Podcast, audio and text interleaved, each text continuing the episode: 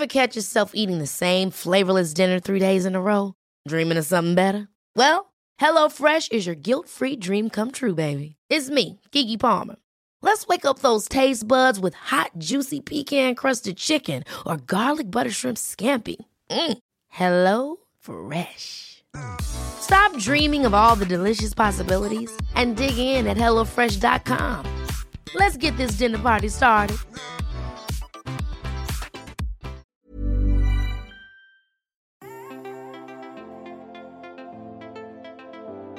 Vous écoutez Tuto Conquérir le Monde, Travaux pratiques, épisode 24.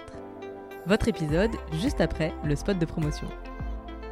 Tuto Conquérir le Monde soutient la première édition du concours Ton podcast pour l'égalité. Lancé par le centre Hubertine Auclair en collaboration avec ONU Femmes France, ce concours s'adresse aux 14-18 ans et a pour objectif de leur faire prendre conscience des enjeux liés à l'égalité femmes-hommes à travers un concours de création ludique. La participation peut être individuelle ou collective, le podcast doit durer entre 3 et 8 minutes et il doit porter sur l'une de ces trois thématiques. Les droits des femmes dans le temps, qui interroge les combats féministes portés par des femmes contemporaines et des femmes d'autres générations, la lutte contre le sexisme sous toutes ses formes et dans tous les domaines, les femmes, les hommes et le sport, est-ce que les femmes et les hommes sont égaux face au sport? Existe-t-il des sports féminins ou masculins? Si vous avez des enfants de 14 à 18 ans ou que vous en avez dans votre entourage, n'hésitez pas à faire un tour sur les liens que je vous mets dans les notes de ce podcast pour retrouver toutes les informations relatives au concours Ton podcast pour l'égalité. Les inscriptions sont ouvertes jusqu'en décembre 2020. Largement le temps de prendre la parole et de prendre part à cette initiative. Merci pour votre écoute et sans plus attendre, place à votre épisode de Tuto Conquérir le monde. Bonjour et bienvenue dans ce nouvel épisode de Travaux pratiques, voté par consommation. Vous connaissiez le vote par procuration, et bien nous allons parler aujourd'hui de vote par consommation. Si vous suivez mon travail depuis plusieurs années, ou depuis ce lundi, vous m'avez déjà entendu dire cette phrase. Je vote à chaque fois que je passe à la caisse d'un supermarché. C'est vrai pour chacun de mes actes de consommation. Je les pense et je les exécute comme un vote pour ou contre un système de valeurs, un système de production, un système de distribution. Mais bon, en pratique, comment ça se passe? Parce que les élections politiques, vous connaissez. On nous abreuve de discours, de programmes, et déjà qu'on a la flemme de se taper la lecture de 26 tracts, est-ce qu'on a le courage de vivre chaque sortie au supermarché comme un jour d'élection? Je ne crois pas. Je ne peux pas passer mon temps à lire les étiquettes des produits comme si c'était un programme électoral. Je ne peux pas non plus précéder chacun de mes achats d'une recherche exhaustive sur Internet, et je n'ai pas non plus envie de me nourrir uniquement de navets en hiver et de betteraves provenance Île-de-France. Engagé, oui, martyr, non. Et oui, j'estime que se nourrir à 80% de navets et de betteraves 6 mois par an relève du martyr. Donc c'est sans moi. Je précise que je n'ai pas non plus à mon service une dizaine d'employés de maison qui assumeraient ma logistique alimentaire à ma place. Enfin, je ne vis pas sous une tente à l'orée des bois, J'effectue donc a priori des actes de consommation relevant des loisirs, de la socialisation, bref, je ne suis pas une sorte d'ermite survivaliste. Allons bon, quel est donc mon secret? Eh bien, je m'apprête à vous le livrer, dans la générosité et l'espièglerie qui me caractérisent. Aujourd'hui, dans Travaux pratiques, je vais vous apprendre à résoudre un Rubik's Cube. C'est une métaphore évidemment, euh, je ne sais pas résoudre un Rubik's Cube. C'est synonyme de casse-tête, voire de prise de tête insoluble, mais une fois qu'on a la technique, avec un peu d'entraînement, on peut y arriver de plus en plus facilement, il paraît. C'est environ le même mécanisme de raisonnement que je vais vous inviter à développer à travers ce nouvel épisode de Travaux pratiques. Résumé des épisodes précédents, lundi dans Déminage, je vous parlais longuement de notre pouvoir d'achat, notre capacité à manifester un choix à travers un acte de consommation ou son absence. Or, en pleine frénésie de il faut relancer l'économie sinon on va tous mourir ou pire être au chômage, ça vaut le coup de réfléchir aux motivations qui sont les nôtres lorsque nous décidons d'acheter ou non quelque chose, d'engager ou non telle ou telle dépense. Je vous invite à prendre de quoi écrire, de préférence pas via un clavier, mais avec le bon vieux combo feuille-stylo. Nous allons construire ensemble une matrice de décision. Oui, c'est ça le secret d'une prise de décision complexe, mais simplifiée. Je pose par avance les critères de mes choix, ce qui me permet, lorsque je suis confronté à un choix, de me référer à des arbitrages préétablis. Je vais prendre un exemple. Je choisis de consommer des produits à faible impact environnemental. Ok, tout un programme. Si je compte faire le bilan carbone de chaque boîte de conserve que je prends en main, je ne suis pas sorti du rayon. Alors j'ai établi une liste par catégorie. En faisant des recherches, j'ai découvert que les produits issus de l'exploitation animale ont un impact environnemental globalement beaucoup plus important que les produits végétaux. Ok, peut-être que l'œuf pondu par la poule de ma voisine a un impact environnemental plus faible que l'avocat mûri en provenance du Pérou. À quelques exceptions près, et compte tenu du fait que je n'ai pas de voisine et qu'elle n'a pas de poule, je peux globalement m'appuyer sur cette donnée pour acheter des produits à faible impact environnemental. Ce n'est pas un excellent exemple en termes de gain de temps parce que lire la composition des produits industriels pour y déceler des pourcentages de graisse animale, franchement ça prend beaucoup de temps. Mais c'est un bon exemple en termes de filtre logique que j'applique pour faciliter ma prise de décision. Bon, je reviens à mon Rubik's Cube de décision. Comment réussir à penser chacun de mes actes de consommation sans que ça ne devienne une prise de tête permanente? La réponse est par étapes. Première étape, pourquoi j'achète? Question à se poser pour le kilo de cerises comme pour la réservation des vacances ou tout acte de consommation. Pourquoi j'achète? C'est le premier filtre du Rubik's Cube. On va pondérer la suite des opérations. Je vais considérer trois types de réponses. Par nécessité, par opportunisme, parce que j'ai envie. Premièrement, par nécessité. Ok, c'est l'entrée principale. Ça concerne par exemple les achats alimentaires, de santé, d'équipement, bref, je ne suis pas toi, c'est toi qui sais, c'est toi qui jauge de la nécessité. Deuxièmement, par opportunisme. Tu n'as pas franchement besoin de ça, mais il y a une super promo dessus, et franchement ce serait utile, et franchement à ce prix-là, c'est une occasion à ne pas rater. Là commencent les concessions. Ce n'est pas une nécessité, donc il y a une marge de négociation avec toi-même. Tu peux décider d'acheter, tu peux décider de ne pas acheter. Les autres critères vont pouvoir peser davantage dans la balance. Alors que dans le premier cas, j'ai besoin, finalement peu importe que le produit en question soit conforme à tes valeurs ou à ton éthique, le besoin dépasse les considérations morales. Donc oui, à ceux qui demandent encore parfois si j'étais coincé sur une île déserte, est-ce que je mangerais du jambon? La réponse est je mangerai absolument ce que je trouverais, animal ou pas, mais a priori plutôt du poisson que du jambon donc. Bref. Troisième option, parce que j'ai envie. Donc pas par nécessité, donc c'est un choix, et là encore, les autres critères vont peser encore plus lourd dans la balance. Ça, c'était la première entrée de la matrice du choix de consommation. Deuxième entrée, et donc deuxième étape de notre processus, à quoi je contribue? Et c'est là qu'il faut se creuser un peu la tête pour déterminer les critères qui sont importants pour toi. Toi. Toi, tu veux absolument soutenir l'économie locale. Tu vas donc te prendre la tête pour recenser les commerces et productions locales et tu vas privilégier ces circuits courts pour t'approvisionner chez des fournisseurs locaux.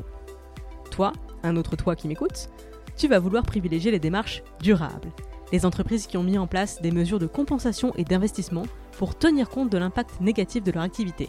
Tu sais que personne n'est irréprochable, donc tu ne veux pas sanctionner ceux qui échouent, mais encourager ceux qui essaient.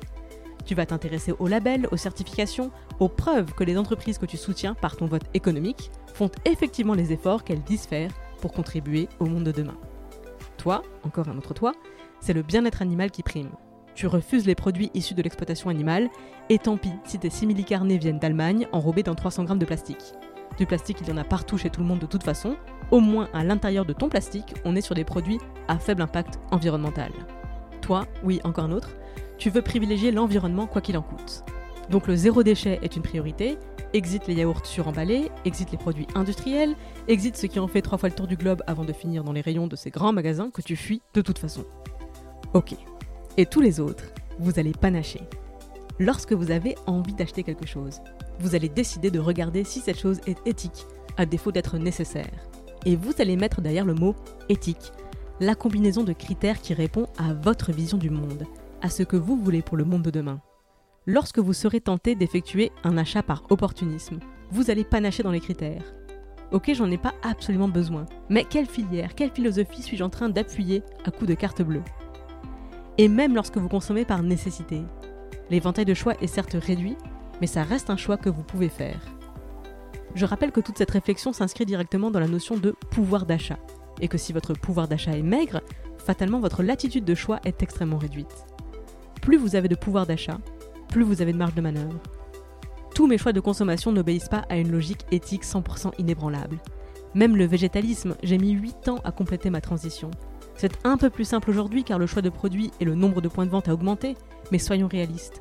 Le rayon fromage charcuterie de n'importe quelle supérette ne souffre aucune concurrence des trois boîtes de pâté végétal Bjorg qui prennent la poussière sur le étal bio du magasin.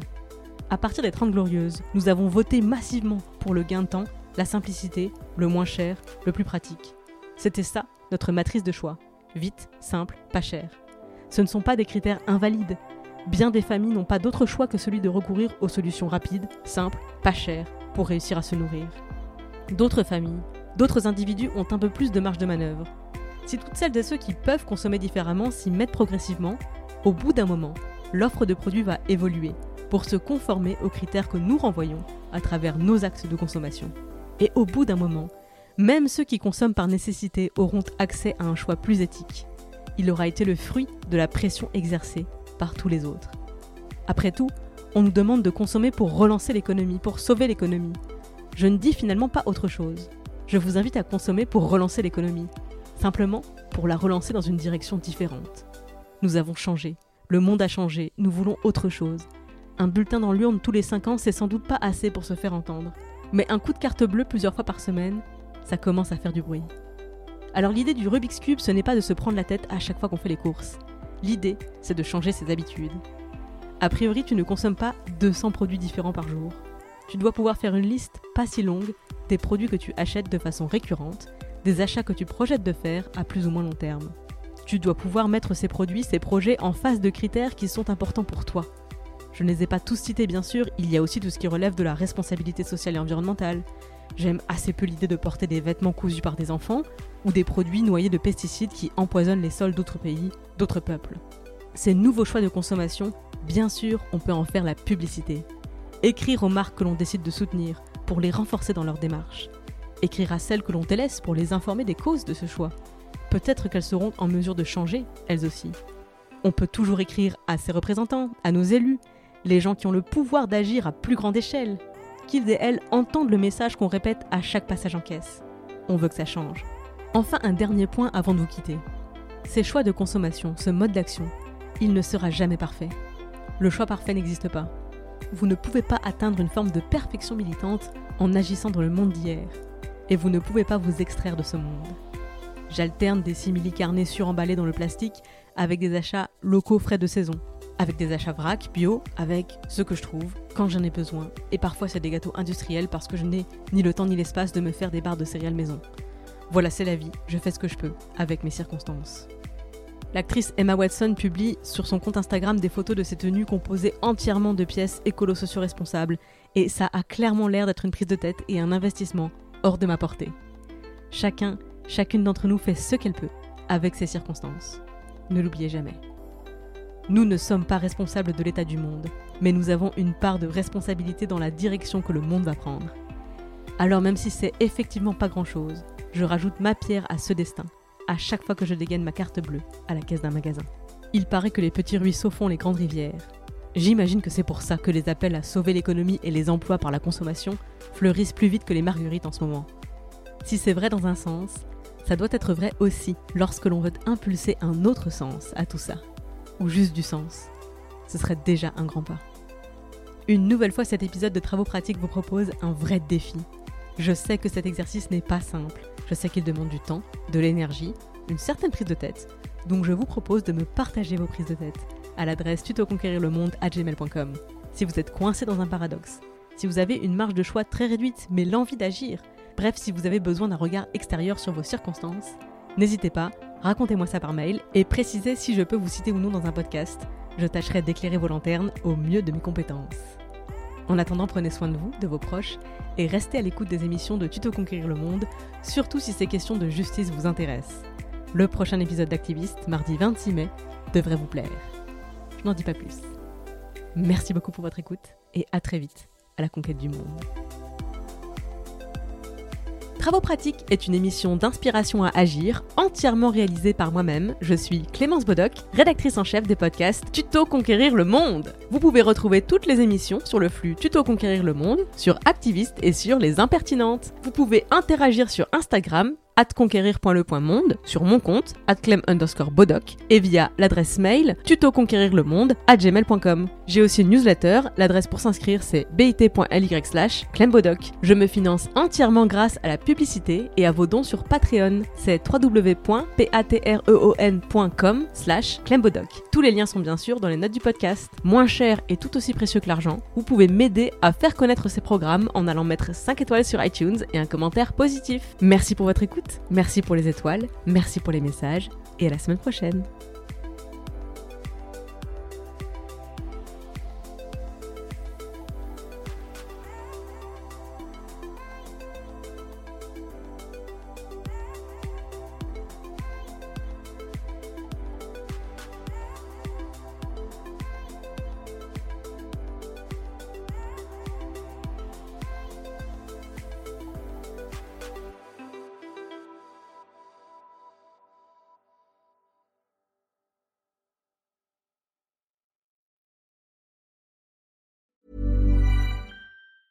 Mom deserves the best, and there's no better place to shop for Mother's Day than Whole Foods Market. They're your destination for unbeatable savings, from premium gifts to show-stopping flowers and irresistible desserts. Start by saving 33% with Prime on all body care and candles. Then get a 15-stem bunch of tulips for just $9.99 each with Prime. Round out Mom's menu with festive rosé, irresistible berry chantilly cake, and more special treats. Come celebrate Mother's Day at Whole Foods Market.